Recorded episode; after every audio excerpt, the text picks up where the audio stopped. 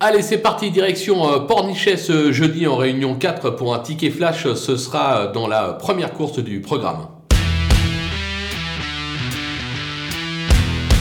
Dans cette épreuve, on s'appuie sur le numéro 4, euh, Vedeva, euh, qui euh, n'a pas encore répondu véritablement à l'attente de son entourage, excepté une deuxième place lors de son avant-dernière tentative.